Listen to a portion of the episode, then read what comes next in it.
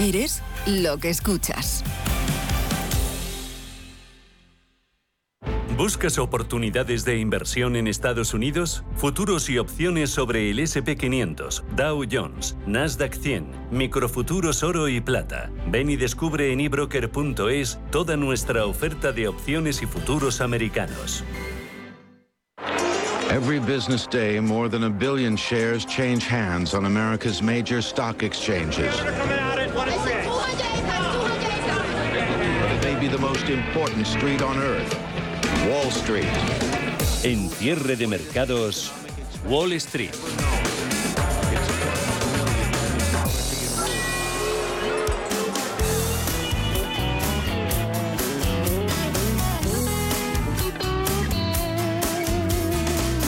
Dice el Fondo Monetario Internacional, su directora gerente Georgieva, que la inflación no es un fenómeno universal, pero sí un problema en algunos países. Y el primero que cita es Estados Unidos. Allí hace un año la tasa de inflación era del 1,4% y es del 7%. El mercado parece ya estar algo curado de espanto. Ven los inversores cierta luz al final del túnel de la inflación y mantienen la esperanza de que Powell y la Fed estarán a la altura en la tarea de combatir precios altos con subidas graduales en los tipos de interés. Eso está por ver. De momento hoy el mercado parece eso, curado de espanto. Subidas en SP500 del 0,57%, 4.740 puntos. Gana Dow Jones Industriales un 0,48 hasta los 36.427 el promedio. Nasdaq índice tecnológico que sube un 5% desde los recientes mínimos. Hoy vuelve a dar registros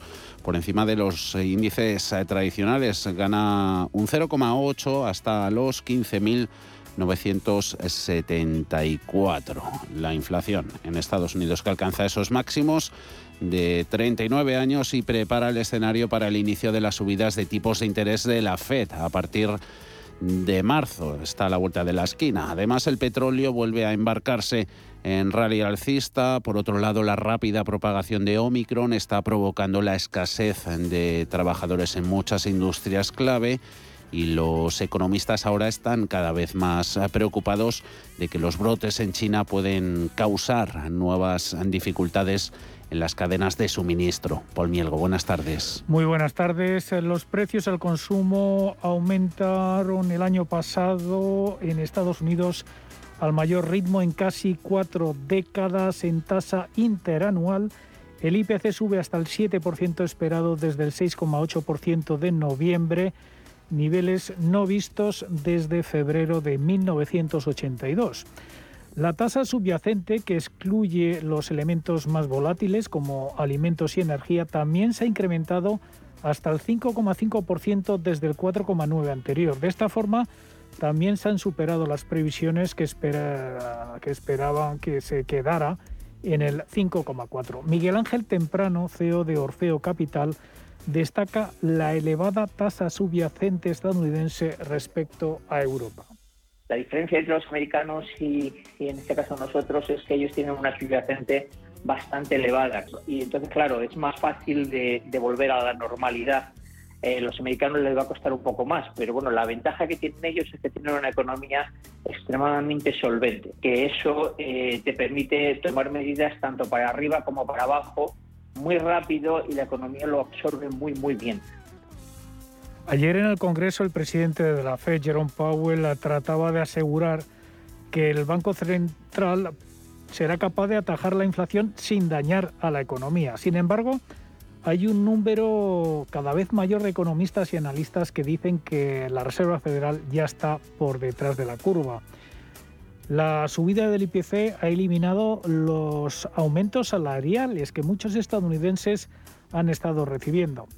Las encuestas muestran que la inflación ha comenzado a desplazar incluso al coronavirus como una preocupación pública, lo que deja en claro la amenaza política que representa para el presidente Joe Biden y los demócratas del Congreso. En el frente de la pandemia, los economistas ahora están cada vez más preocupados de que los brotes en China puedan causar nuevas dificultades en la cadena de suministro. y es que las autoridades eh, de Pekín eh, se están aferrando a su política de cero COVID y además se están preparando para los Juegos Olímpicos de invierno del próximo mes. Y esto es probable que produzca más interrupciones en las cadenas de suministro. Por si fuera poco, el petróleo vuelve a subir con el barril West Texas eh, para entrega en febrero superando los 82 dólares, el nivel más alto en dos meses. Y por si el motor se gripa y andamos ya en la reserva, más gasolina para el mercado de renta variable, dice el Fondo Soberano Saudí, que planea invertir sobre 10.000 millones de dólares en stocks, en acciones, a lo largo de este 2022. Algo de ese dinero irá a parar a Estados Unidos, donde si echamos un vistazo a los principales valores, eh, vemos eh, subidas que superan el 2 en Microsoft, en Boeing, por encima del 1 en Nike, en Home Depot, Visa. Apple o Caterpillar. En el lado de las pérdidas pierden punto y medio Johnson Johnson, Amgen, Goldman Sachs eh, a la baja un 0,78, perdiendo más de medio punto la farmacéutica Merck, IBM y también los, la acción de los almacenes Walmart. En mercado de divisas, después de ese dato de inflación, caída del dólar, subida del euro, el par en 1,1421, apreciación para la moneda única del 0,44% y caída abultada en rendimientos a nivel global. Pierde baja el interés del tresuría estadounidense hasta el 1,73%. Ese petróleo que lo tenemos con subidas del 1,13%, de referencia en Estados Unidos 82,14 oro la onza. 1.821 dólares, también con ganancias más moderadas del 0,18.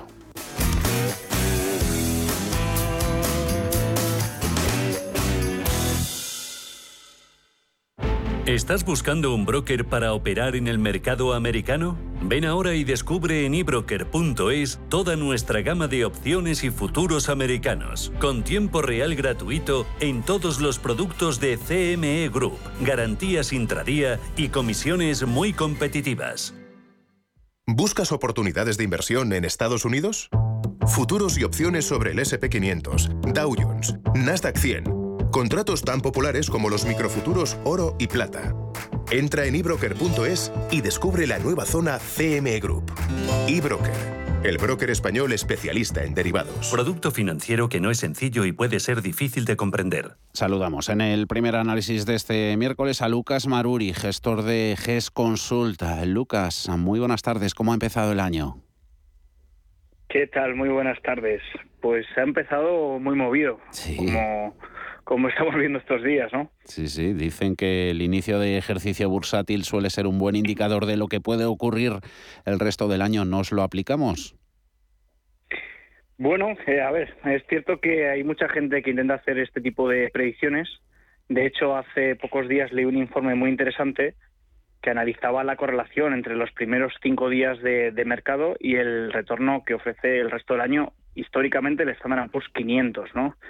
Las conclusiones del informe no eran muy claras. Eh, había una ligera correlación, pero yo creo que no era algo eh, estadísticamente significativo. ¿no? Eh, de todos modos, yo creo que estas teorías hay que cogerlas con pinzas. es cierto que a los gestores se nos mide por año natural, pero al fin y al cabo ni la economía ni, ni los mercados entienden de, de años estancos. ¿no? no yo creo que es un error pensar que simplemente por, por pasar de año pues el, el, panorama el panorama cambia. Mm. ¿Y con pinzas o con la mano entera? Hay que coger los movimientos que estamos viendo dentro del mercado. Nasdaq, menos 4%, algo ha recuperado en los últimos días. Sectorial bancario, un 5%. Estos movimientos sectoriales sí que están apoyados en fundamentales. Sí, están sobre todo apoyados en el mensaje de, de la Fed el mercado ha empezado a meter en precio una cuarta subida de tipos en 2022 e incluso una posibilidad de, reducción de balance de la Fed que hasta el momento no se había barajado, ¿no? Entonces, obviamente, de, cumplirse estos pronósticos sería un escenario eh, que de alguna forma penalizaría la valoración de los activos de larga duración eh, compañías del estilo growth o crecimiento y en cambio pues favorece más a la etiqueta value en la que podemos meter pues a bancos, aseguradoras, eh, autos, petróleo, etcétera, ¿no? Entonces, pues bueno, yo creo que todavía es muy pronto para vaticinar qué va a suceder el resto del año, pero desde luego que si seguimos teniendo una inflación continuada por encima de, de los objetivos de los bancos centrales, que es donde está ahora, y no y no retrocede, pues se van a tener que dar prisa a la hora de retirar estímulos y esto pues eh, confirmaría que el comienzo de este año pues se va se va a consolidar ¿no? el, resto de los meses. Eh, expectativas de, cambios en, en, política monetaria eh, ha tenido influencia en mercado de renta fija últimamente. Ahí sí que hemos podido ver cambios fundamentales en este inicio de año en el movimiento de los bonos. ¿Esto va a ser flor de un día o no? Bueno, yo creo que es la, pregunta clave, ¿no? La que se está haciendo medio mercado. Em, es cierto que el, que el 10 años americano, el bono soberano, eh, la yield se ha ido a máximos de los últimos dos años, en niveles, ha tocado niveles del 1.8%. y, y bueno, la verdad es que es una pregunta importante porque se, se dice, se sabe que hay cierto umbral eh, a partir del cual eh, los inversores que están en renta variable se pasan a la renta fija, ¿no? Cuando esa rentabilidad que te ofrece la renta fija, eh, ajustada por riesgo, obviamente, pues eh, compensa y entonces pues se produce esa rotación, tan temida rotación que suele llevar aparejada una corrección bursátil. Mm. En mi opinión, en mi humilde opinión, yo creo que todavía no estamos ahí, ni de lejos. Lo cierto es que históricamente, a medida que la Fed ha ido subiendo tipos, eh, la renta variable lo ha hecho bien y, que yo creo que ese, ese umbral del que hablo todavía queda, queda mucho por mucho recorrido hasta, hasta que lleguemos a él. Eh, a ver el comportamiento cíclico y en concreto de, valores europeos. Em, aquí en el viejo continente hay vida más allá de los bancos dentro de, empresas y sectores cíclicos. Eh, por supuesto, por supuesto, los índices europeos tiene mucha presencia de, valores cíclicos. Sin ir más lejos, podemos poner el, ejemplo de España, en donde hay muchos bancos cotizados, donde hay compañías de autopartes, donde hay compañías de ocio y turismo. Pero si miramos en Francia, en Alemania, en Italia, nos encontramos algo parecido, ¿no? Eh, compañías, eh, por ejemplo, en Alemania automovilísticas, hay mucha compañía industrial. Eh, en Italia podemos encontrar, sobre todo en, en el, en el mercado de mid caps, de empresas medianas, hay mucha industrial cotizada, pues todo esto va al día, ¿no? Empresas eh, hoteleras, eh, por ejemplo, nosotros hemos eh, apostado por por fabricantes de, de componentes de aviación, como es Safran recientemente, pues bueno, yo creo que todo esto son compañías europeas que además son punteras a nivel global y que los inversores pues las están teniendo muy presentes en, este escenario. ¿no? Eh, industriales cíclicas que desde luego no se ven en, la nómina de perdedores en lo poquito que llevamos de ejercicio en Bolsa Española, de lo más débil en este comienzo de 2022, de las Celnex, Robi, Fluidra, eh, Red Eléctrica, también Solaria. Eh, ¿Cuál puede estar sorprendiendo más que esté en esa lista, que ande por ahí? Bueno, a nosotros personalmente la que más nos sorprende en esa lista es Celnex. Em, y esto es porque, bueno, al final todos los contratos que tiene firmados Celnex, firmado Celnex es cierto que son a muy largo plazo y se podría interpretar que es, es una inversión bond proxy, es decir, que tiene una alta duración, pero lo cierto es que esos flujos de caja que se espera que reciba en los próximos años están ajustados por el factor de la inflación. Entonces, es cierto que esto técnicamente reduce la duración de este tipo de inversión. Entonces creemos que el mercado lo está interpretando mal eh, y por eso pues nos sorprende un poco los, los niveles a los que se ha ido la acción y, la vertical caída que ha tenido, ¿no? Entonces aquí la verdad es que nosotros tenemos claro que, hay valor en, en esta acción.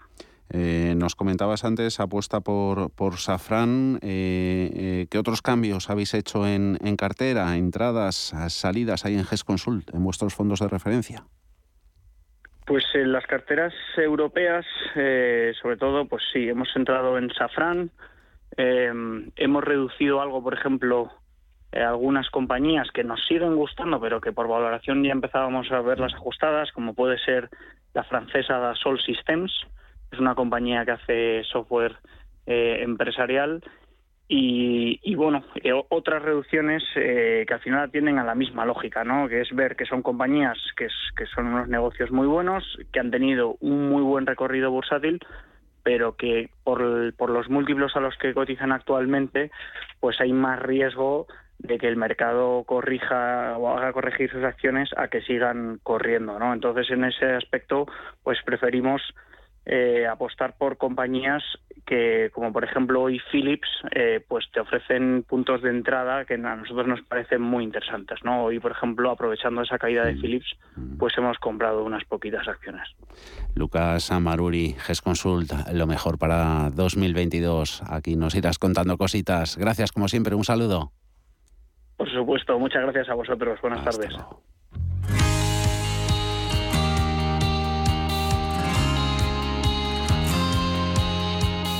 ¿Qué nota tiene tu edificio en eficiencia energética? Si tu edificio tiene más de 500 metros cuadrados, estás obligado a poner la etiqueta de eficiencia energética en un lugar visible. En NES te ayudamos a sacar partido a esta obligación y a convertir tu empresa en una sostenible. Busca más información en NES.es.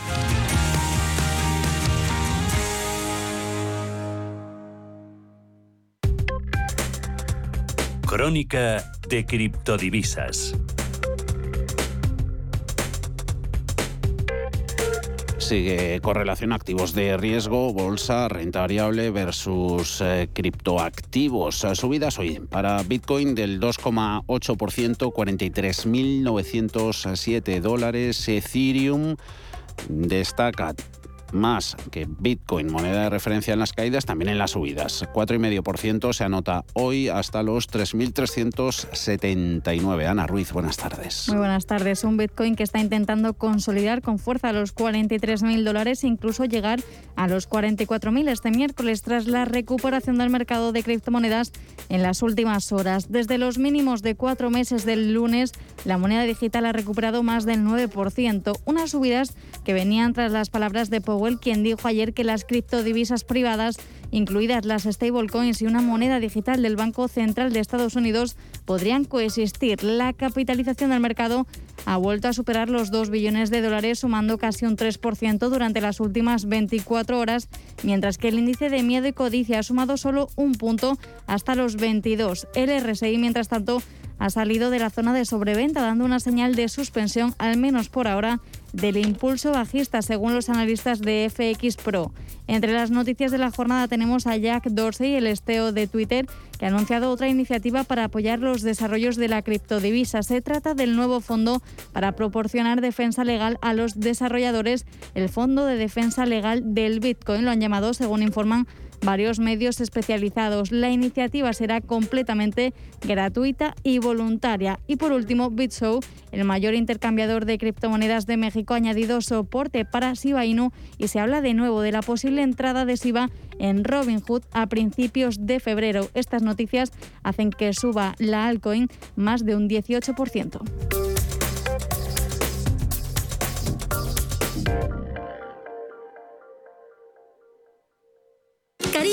Vengo de las rebajas de viajes el corte inglés. Mira qué mona esta playa. Y estas islas. Me sientan de maravilla. Para Semana Santa van de lujo. Es que las rebajas de viajes el corte inglés son lo más. Hasta 40% de descuento. Y sin gastos de cancelación. Reserva ya y viaja con la seguridad, garantía y asesoramiento de viajes el corte inglés. Consulta condiciones. Si mantienes la cabeza en su sitio, cuando a tu alrededor todos la pierden, si crees en ti mismo cuando otros dudan, el mundo del trading es tuyo. Trading 24 horas, un sinfín de oportunidades. Cuando ves la oportunidad, IG. Todas las operaciones conllevan riesgo. 76% de las cuentas de inversores minoristas pierden dinero en la negociación de CFD con este proveedor. Debe considerar si comprende el funcionamiento de los CFD y si puede permitirse asumir un riesgo elevado de perder su dinero. Cierre de mercados. Javier García Viviani.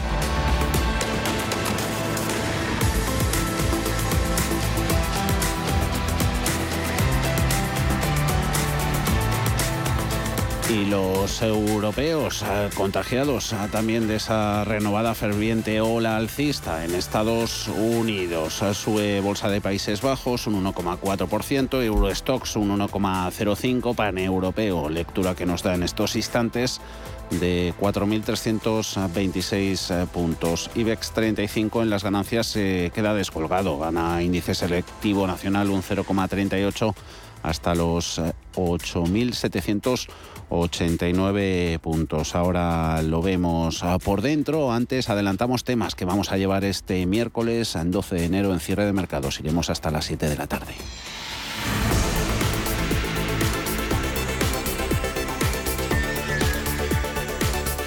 El título de perro de la bolsa se concede a aquellas empresas que tras un año nefasto en su cotización, en su evolución en bolsa, deberían correr más que ninguna otra los siguientes 12 meses. De esas hay algunas dentro del IBEX 35 que ofrecen además un potencial superior al 30% para los inversores en este 2022, Ana. Comprar los perros de la bolsa es una de las estrategias que siguen algunos analistas al arranque de un nuevo año para organizar su cartera. En 2021 las cinco compañías del IBEX 35 que se ganaron su collar fueron Siemens Gamesa, Grifols, Farmamar, Solaria y ACS al anotar los mayores recortes del selectivo desde el primero de enero.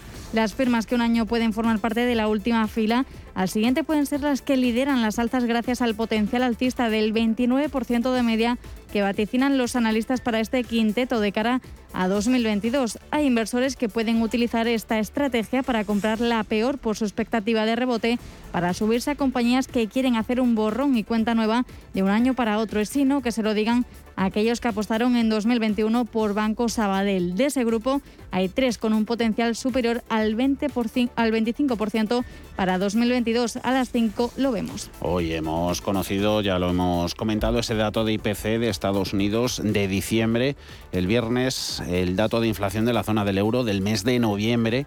Cifras disparadas en comparativa interanual. No paramos de escuchar que se alcanzan máximos históricos, niveles nunca vistos, pero hoy queremos reflexionar un poquito sobre qué nos ofrece una foto más exacta en un contexto tan volátil, tan de cambios y de movimientos continuos en los indicadores económicos, no solo IPC, también PIB o paro. Si las comparativas interanuales o la observación de dato mes a mes, siempre desde una perspectiva más contextualizada y cortoplacista. Alma Navarro, buenas tardes. Buenas tardes. La respuesta a esta pregunta, como suele suceder, no es sencilla porque lo más exacto es la combinación de ambos factores. En cualquier caso, la tasa de inflación en Estados Unidos en el mes de diciembre en comparativa interanual del 7%, en la eurozona del 5%, máximos de toda la serie histórica, subidas si comparamos con el año anterior. Si hacemos la comparativa en relación al último mes, esa subida es de tan solo unas décimas, 0,5% en el caso de Estados Unidos, una décima en el caso de la eurozona. Nos preguntamos qué es más cercano a la foto fija del momento actual, comparar con el año pasado, con unas cifras pandémicas muy diferentes a las actuales, con un nivel de crecimiento también diferente. Eh, preguntamos a los expertos eh, las claves, las vamos a conocer a partir de las 5, junto al economista Daniel Lacalle y al catedrático de Economía Aplicada José María Oquean. Grupo ACS patrocina este espacio.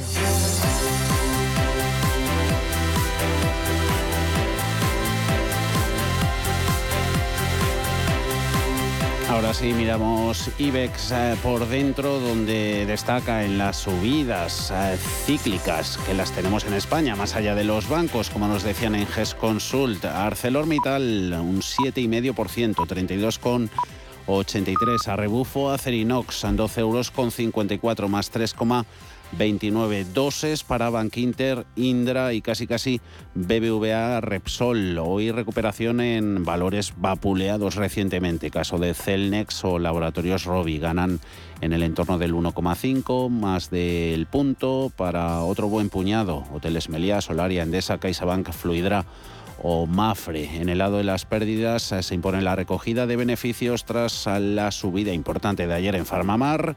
Ayer ganaba ese casi 18%, pierde hoy un 11%, 56,96%. Grifols, Naturgy, Amadeus y Almiral, cediendo más del 1%. También números rojos en aerolínea IAG, euro con 93, pierde un 0,92, que nos deja este miércoles en cuanto a la actualidad corporativa y los cambios en estrategias y recomendaciones por parte de las casas de análisis. Ana.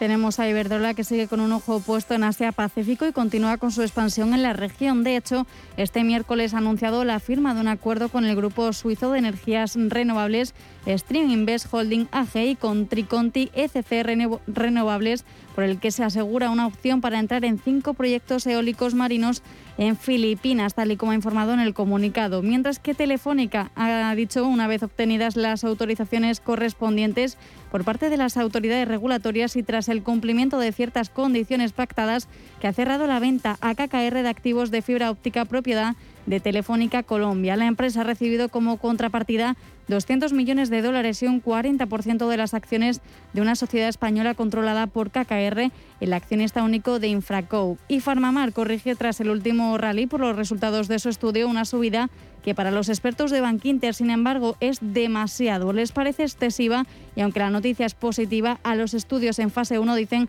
raramente se les da valor. En el caso de Acciona se plantea culminar la salida a bolsa de su filial verde seis meses después, la compañía de la familia Entre Canales sondea el mercado para colocar de manera acelerada el 8% de su filial que no pudo vender en verano y captar así entre 800 y 1.000 millones de euros adicionales, según indican fuentes financieras. Por último, Colonial convertirá 4.600 millones de euros en bonos en Green Bonds.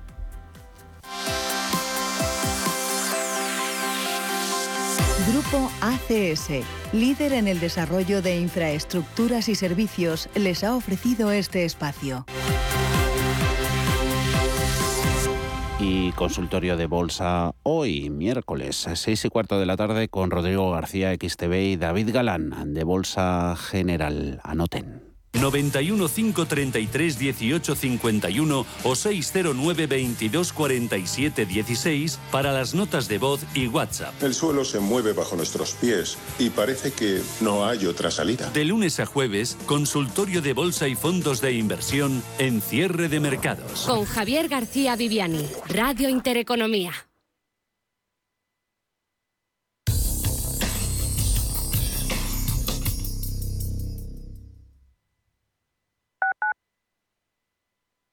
Urbanitae es una nueva plataforma de inversión inmobiliaria que te permite invertir a lo grande con cantidades pequeñas. Uniendo a muchos inversores, logramos juntar el capital suficiente para aprovechar las mejores oportunidades del sector. Olvídate de complicaciones. Con Urbanitae ya puedes invertir en el sector inmobiliario como lo hacen los profesionales. ¿Dolores, cansancio, fatiga? Por primera vez, Silipeptan Forte Plus de Laboratorio Sanroch. Con un solo sobre al día le ofrece la acción combinada de 8 gramos de colágeno, silicio, magnesio, MSM y vitamina C. Silipeptan Forte Plus, su gran aliado para aliviar el dolor y mejorar la movilidad de sus articulaciones. De Laboratorio Sanroch, porque tú eres lo primero. Viajes, destinos, cultura, gastronomía hacen diferente a cada viajero. Recorre el mundo cada semana con nuestro programa de viajes Clase Business. Descubre los mejores destinos de lujo y experiencias exclusivas de una manera diferente. Cada sábado de 12 a 1 del mediodía, escucha Clase Business con Elena Fraile en Radio Intereconomía. Somos aquello que siempre quisiste ser creamos aquello que siempre quisiste tener. Las reglas del juego han cambiado. Somos traders. Operamos. Black Bear Broker. El broker de los traders. FinanBest Gestor automatizado líder en rentabilidad en 2019, 2020 y 2021 de acuerdo con expansión All Funds. Planes de pensiones y carteras de fondos de inversión indexados y activos. Rentabilidades pasadas no garantizan rentabilidades futuras. FinanBest, líder digital en inversión.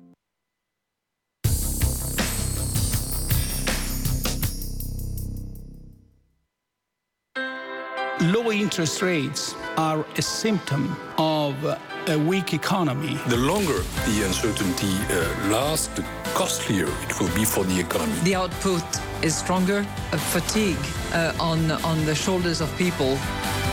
Expansión y ciclo. Cierre de mercados.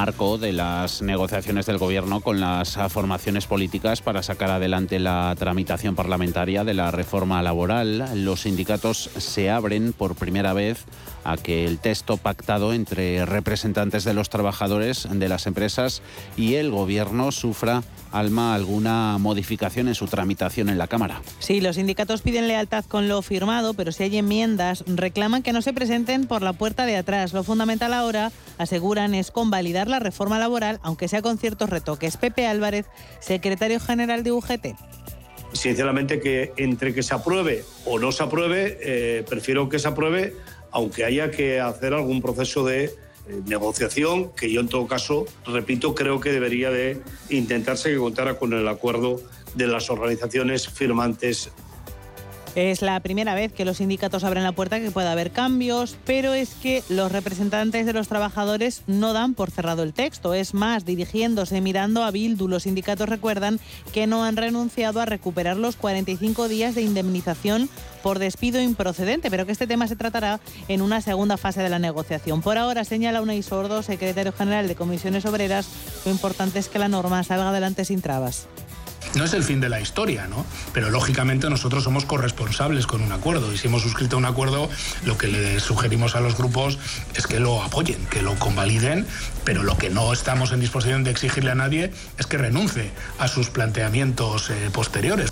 De paso, advierte al gobierno sordo que responderán si el salario mínimo interprofesional sube ya a mil euros y a los empresarios que no se sientan a negociar un acuerdo a varios años que garantice el poder adquisitivo de los salarios en un momento con el IPC disparado. Y ojo a esta previsión, Manpower espera la creación de un millón de empleos en España entre 2022 y 2023, el 90% sería solo en el sector servicios. Sí, según el informe que hoy ha presentado Manpower con perspectivas de 2022 y del año 2023, el número de afiliados llegaría a los 20.700.000 a cierre de 2023. La tasa de paro se situaría entre el 11 y el 14% en función de cómo evolucione la población activa. El sector servicios será el que tirará del empleo, llegando a representar un 75% de toda la ocupación en 2023, en detrimento del peso de la industria, que sigue quedándose algo coja, y del sector primario. Este sector se llevará 890.000 del millón de empleos. Francisco Ribeiro, Country Manager de Manpower España. Después de un año positivo para el empleo, las perspectivas económicas a corto y a medio plazo indican que España volverá a senda perdida pela pandemia.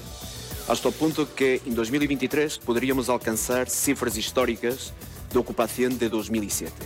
Podríamos llegar incluso a un millón de empleos entre 2022 y 2023. Ya está en marcha la reunión de sanidad y los representantes de las comunidades autónomas eh, sobre la mesa el precio máximo de los test de antígenos se puede cerrar mañana, pero hoy se va a abordar. Sí, también el debate sobre si ha llegado ya el momento para cambiar la forma de gestionar la pandemia y asimilarla a la gripe. Un debate abierto con diferentes matices en función de los territorios. Escuchamos a Elías Bendodo, portavoz de la Junta de Andalucía, Alberto Núñez Feijó, presidente de la Junta, y a Blanca Fernández, portavoz del Gobierno de Castilla-La Mancha podemos estar alumbrando la posibilidad de que la pandemia se convierta en algo endémico la gripalización de este virus se va a producir en el momento en el que científicamente así se pueda acreditar. El proyecto piloto que haya que establecer será en consenso y con acuerdo siempre del Consejo Interterritorial de Salud. Sobre el precio de los test de antígenos, Sanidad, Hacienda y Economía lo fijarán mañana, pero hoy se va a tratar el asunto de la interterritorial. Desde el Partido Popular, su secretario general ha pedido un tope máximo. Teodoro García Egea. Y vamos a pedirle al Gobierno de España desde este mismo momento que no acabe el día de hoy sin que los test de antígenos tengan un precio máximo de 2 euros en las farmacias. Otro de los asuntos que se van a poner sobre la mesa, las dificultades con la gestión de las bajas ante la masividad de los contagios después de que la Seguridad Social haya autorizado hoy a dar de baja y de alta a los trabajadores en el mismo día. Por cierto, a la espera de que se actualicen datos en un rato, la incidencia acumulada a 14 días en nuestro país está por encima de los 3.000 casos por cada 100.000 habitantes. Contamos ah, también que la Comunidad de Madrid ha presentado un recurso ante el Tribunal Supremo contra el Gobierno central por el reparto de los fondos europeos. Sí, el gobierno de Isabel Díaz Ayuso denuncia un presunto trato de favor al País Vasco, Navarra, Extremadura y la Comunidad Valenciana por el reparto de 9 millones de euros a cada una. El Ejecutivo Autonómico entiende que se ha aprobado esta decisión sin ningún tipo de justificación, sin darlo a conocer previamente en la conferencia sectorial y vulnerando, dicen, el reparto competencial legalmente establecido en materia de empleo. Vamos a hablar de este tema precisamente en los próximos minutos, como siempre, como cada miércoles, junto al periódico El Debate en el que llevan este tema. También se está hablando en el periódico El Debate de otro asunto que comentaremos con su subdirector y es todo lo que tiene que ver con la controversia en torno a las macrogranjas y al ministro de Consumo. Jorge Sanz Casilla, subdirector del Debate, buenas tardes. Buenas tardes, ¿qué tal? Pues aquí estamos con muchos temas sobre la mesa. Decía que uno de ellos, uno de los que estáis tratando vosotros hoy en el periódico, es esa denuncia, ese recurso que ha presentado el Gobierno de la Comunidad de Madrid ante el Supremo contra el gobierno de Pedro Sánchez por el reparto, dicen desde el gobierno de Isabel Díaz Ayuso, arbitrario de los fondos europeos que ha beneficiado al País Vasco, a Navarra, Extremadura y a la Comunidad Valenciana. Presuntamente, Jorge. Esa es la palabra, la palabra arbitrario la que ellos usan. Yo, vamos, eh, yo, mira, después de dos estados de arma inconstitucionales, yo si fuera Sánchez me palparía la cartera porque casi todo o todo lo que ha legislado en pandemia se lo han terminado tumbando los jueces, así que, que tengan mucho cuidado. Queda por ver qué es exactamente lo que la letra pequeña ¿no? del recurso de, de Madrid, pero si, si se lo tumban también esto, la imagen como país va a quedar muy, muy dañada. El reparto al final de los fondos eh, bueno, tiene mala pinta desde, el caso de Plus Ultra, aunque no tiene que ver precisamente con, los fondos europeos y al final salió adelante, ya dejaba ahí un tufillo de que cuando llegase el dinero a Europa, en las cantidades fuertes, podíamos incurrir en algunos desmanes que, como sean verdad, dejan ya no solo muy daño al tejido productivo español, sino dejan muy mala reputación del país, de imagen de pillería, de que en cuanto entra el dinero se va por donde no debe no, no convendría. Y otro tema que parece que, no tiene fin y que además viene de largo y que se ha mezclado con las elecciones en Castilla y León es esa controversia en torno a las palabras de el ministro de Consumo, Alberto Garzón, en la prensa internacional criticando la calidad de la carne que se produce en las macrogranjas españolas. Hoy ha hablado de nuevo la ministra de Trabajo, Yolanda Díaz, defendiéndolo. Eh, al final Luis Planas parece que ha dejado un poco la cosa mm, parar y entre medias tenemos algunos varones territoriales eh, del PSOE que sí que siguen echando leña al fuego, Jorge. A ver, yo, más allá del debate ecológico, económico, medioambiental, al final todo esto parte de lo que parte. Es, es que hay un pecado original, que es la trola que contó Sánchez en su momento de que él no dormiría a gusto si tuviera ministros de Podemos. De aquella trola llegó el reparto luego de carteras, que Sánchez lo que hizo fue parcelar otros ministerios para darle a Podemos cinco carteras con las que entretenerse. Es decir, más que un gobierno de coalición, tenemos un gobierno del PSOE y luego una casa de invitados en la Moncloa con cinco carteras que han, han sido sacadas de otros ministerios para que Podemos se entretenga. Al final, Sánchez ni eligió a Castells, ni se enteró de cuándo se fue, ni eligió a su sustituto, y lo mismo va a pasar con Garzón. Lo único que puede hacer ahora es desmarcarse un poco para que no desalpiquen los errores ni las eh, creatividades de, Garzón, pero ni puede echarle, ni puede tampoco ponerle en, muy mala posición porque al final eh, Podemos te puede levantar la voz y lo único que van a conseguir es fijar posiciones pues de cara a las elecciones de León cuando vienen, que son el 13 de febrero, y de cara a unas generales cuando vengan. Yo mi pronóstico es que a medida que se vaya agotando la legislatura, a medida que se vayan pasando páginas del calendario, tanto Podemos como PSOE, incluidos sus, posiciones dentro del gobierno, van a ir fijando postura y van a incurrir en más más controversiales de este tipo, porque al final les depende, de esto depende su, su supervivencia como partido. Al final. Pues estaremos pendientes de todos esos pasos porque nos queda, yo creo, bastante capítulo en esta materia, precisamente mirando esas elecciones en Castilla y León y a las que vengan después. Jorge Sanz Casilla, subdirector del debate, un placer tenerte aquí en Cierre de Mercados una tarde más. Un abrazo. Un abrazo, gusto es mío.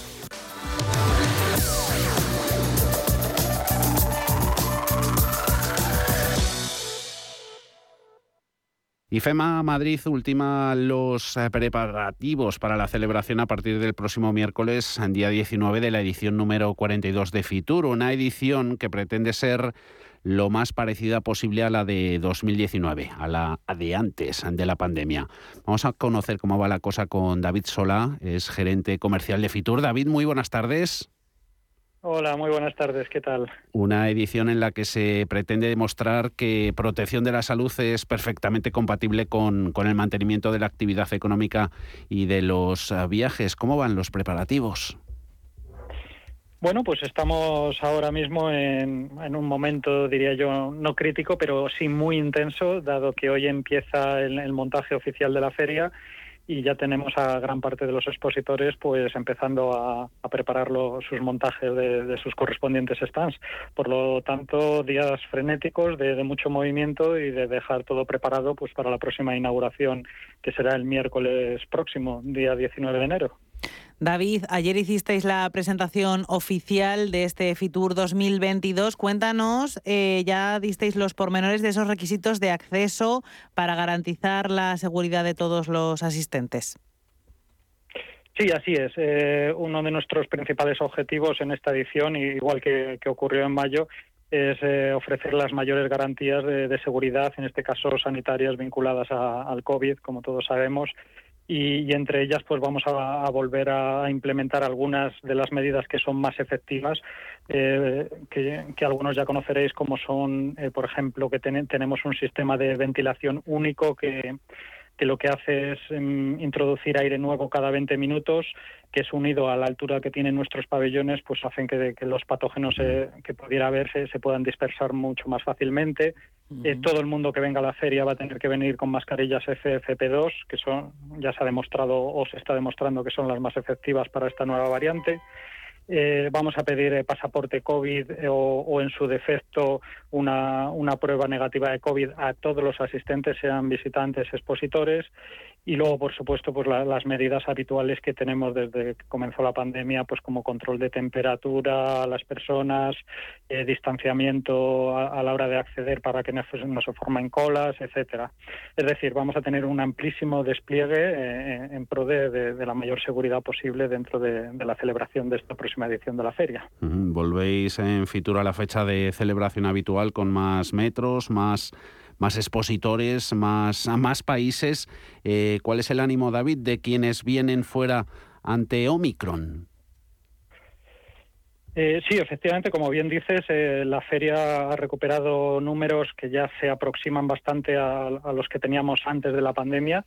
Vuelven, volvemos a tener ya una representación internacional muy importante de, de más de 100 países, volvemos a ocupar ocho pabellones y, una presencia muy destacada de expositores.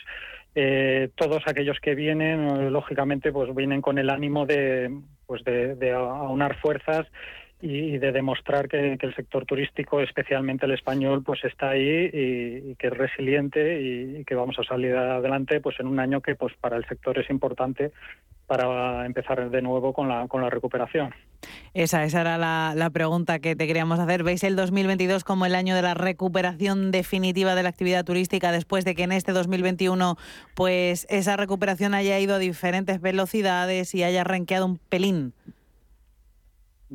Eh, bueno, la verdad que eso es lo que nos gustaría a todo el mundo. Eh, nosotros como organizadores de feria, pues también, ¿no? no puede ser de otra forma, pero evidentemente una cosa que ha demostrado esta pandemia es que, es que el virus es el que marca el ritmo de todo. ¿no?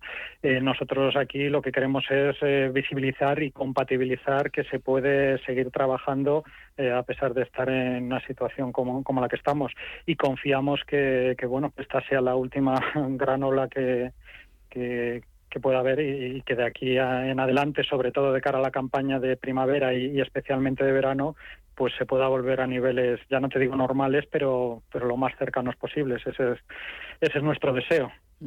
Una edición de Fitur, la del pasado mes de mayo, se celebró bajo el lema especial Recuperación del, del turismo y se ponía el foco en la reactivación de una industria tan importante para la economía española. El de este año es algo más simbólico. Abrazamos, abrazamos eh, del mundo. ¿Qué se, ¿Qué se aspira a expresar con él, David? Bueno, realmente es una continuidad de, lo que ya hicimos en mayo. Lo, que aspiramos es lo, que bien acabas de decir, que comunicamos en mayo. Y ahora simplemente con el tema de decir que abrazamos el mundo, es decir, oye, el turismo al final es, eh, bueno, pues es algo que está ahí, eh, es algo internacional eh, es una forma de, comunicar, de, conocer otros destinos y, lo, que hacemos desde la feria es un poco aunar pues todos esos intereses y todos los destinos pues en un mismo espacio como sería en este caso no, pues nuestro recinto ferial y los días de celebración de mm. Fitur. Y toda nueva edición de Fitur suele incluir novedades, eh, supongo que muy enfocadas este año a sostenibilidad, innovación, tecnología y presencia del metaverso con vuestro IFEMA Lab, ¿no?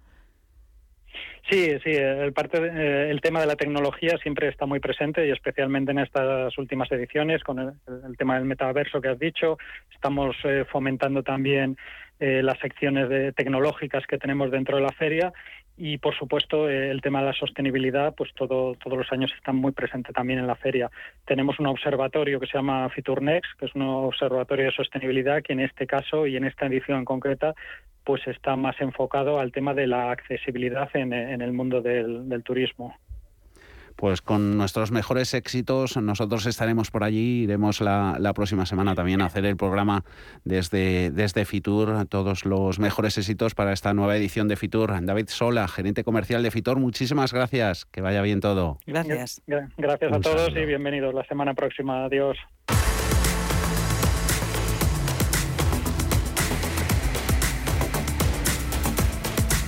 Y seguimos calentando motores para la edición 42 de Fitur 2022 a partir del próximo miércoles y hasta el día 23 de enero. Y queremos ahora enfocarnos hacia uno de los países con más proyección internacional a la hora de atraer turismo de nuestro entorno justo antes de la pandemia. El crecimiento había sido exponencial. Vamos a ver cuáles son sus perspectivas de cara a este año 2022. Estamos hablando de nuestros vecinos de Portugal y ya tenemos aquí al otro lado del micrófono a María de Lourdes Vale, directora de Turismo de Portugal en España.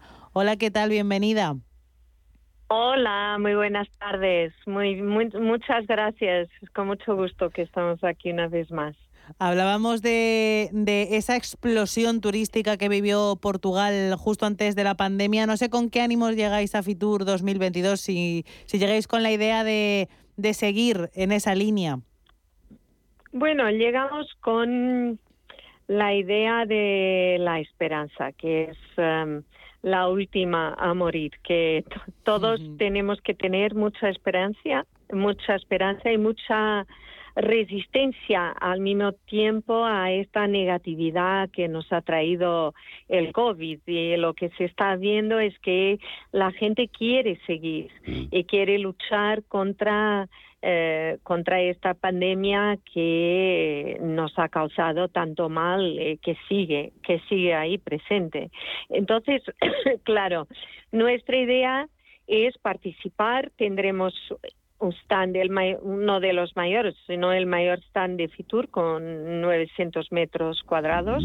Estaremos ahí en el pabellón 4 con el sol. El sol va a ser precisamente el elemento diferenciador que tenemos, en lo cual apostamos para transmitir esta energía de mm, luz eh, al mismo tiempo de calor, ¿no? Somos un país muy afectivo, siempre los turistas destacan que Portugal, eh, cuando le hacemos la, la pregunta para los eh, los inquéritos de opinión que te ha gustado más en Portugal, siempre dice la gente.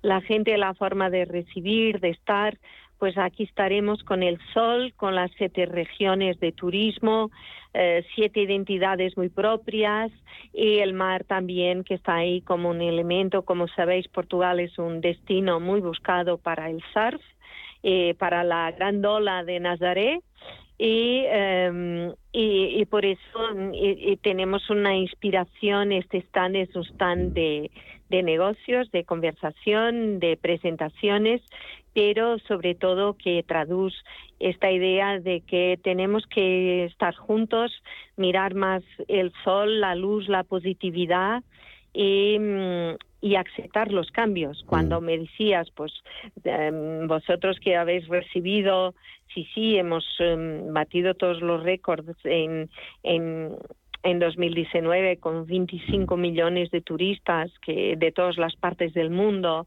con Estados Unidos subiendo, con Asia subiendo, eh, eh, eh, claro, con Europa y con nuestros amigos y hermanos españoles también y los portugueses también en España. La verdad es que ha aumentado muchísimo también la presencia de los portugueses buscando turismo en España. Significa que estamos cada vez más conociéndonos y apreciando eh, este territorios que tenemos que componen la península ibérica y que sean reconocidos a nivel mundial como sitios de paz, de tranquilidad, de seguridad, eh, de mucha inspiración. Es, esto, eh, seguir, seguir, aprender un poco aquí la lección e intentar cambiar algo eh, que el planeta nos está pidiendo todos los días que cambiemos. Estrechar lazos no podía ser de otra forma. Españoles, eh, cuando hacemos turismo en Portugal lo hacemos de forma natural, como, como quien se siente en casa. No sé si tendréis ahí la percepción de que mm, cuando estamos yendo allí los españoles, eh, estamos yendo en los últimos años quizá de forma diferente, repitiendo, buscando ofertas diferentes, viajando más veces durante el mismo año. Sí, sí, sí, claro que sí. El español está viajando. Eh, el español, mira, y tenemos estudios que lo demuestran. Desde 2009 a 2015 hubo, um, tal vez por la crisis, ¿no? Que hemos pasado también nosotros en Portugal y España también, pero nosotros de una forma bastante dura, esa crisis que nos tocó eh, con la troika incluso, fue un tiempo de restart, o sea, de, empezar algo nuevo y han aparecido muchas empresas eh, jóvenes, mucha voluntad de recuperar, mucha, y el interior. Eh, tenemos ejemplos de eh, turismo rural, de alojamientos, de empresas de animación turística que han surgido en el interior del país, em, que han hecho la diferencia. La verdad es que mm. acabo yo ahora mismo de venir mm, ayer desde la Serra de Estrella, mm. eh, que está por Mantaigas, estuvo ahí en pequeños pueblos. Eh, realmente lo que la gente ha hecho a nivel local es fantástico. La comodidad la, el conforto, la decoración de pequeñas casas, de pequeños conventos, de posadas y lugares de disfrute. Mucha y buena oferta. María de Lourdes Vale, directora de Turismo de Portugal en España. Nos quedamos con tiempo, pero próxima semana prometemos que estaremos por ahí en Fitur Radio Intereconomía a visitaros en el pabellón 4. Gracias. Os esperamos siempre. Muchas gracias a vosotros. Felicidades. Adiós. Como gestora líder mundial, Janus Henderson ofrece un alcance global combinado con las soluciones a medida que se esperan de un socio local. A través del conocimiento compartido con nuestros clientes, les conectamos con las ideas de nuestros expertos para que puedan tomar las mejores decisiones de inversión. Janus Henderson, Invested in Connecting. Capital en riesgo. Más información en janushenderson.com. Si caminas solo, irás más rápido. Si caminas acompañado, llegarás más lejos. Luna Sevilla es su asesor patrimonial de referencia. Prestando nuestros servicios como agentes de Caser Asesores Financieros, somos una empresa con amplia experiencia profesional y una clara apuesta por la formación de calidad, la información transparente y objetiva y por el asesoramiento financiero personalizado y continuado. Si desea más información, visite lunasevilla.es o llámenos al 91 762 3442. Radio Intereconomía. Información económica en estado puro.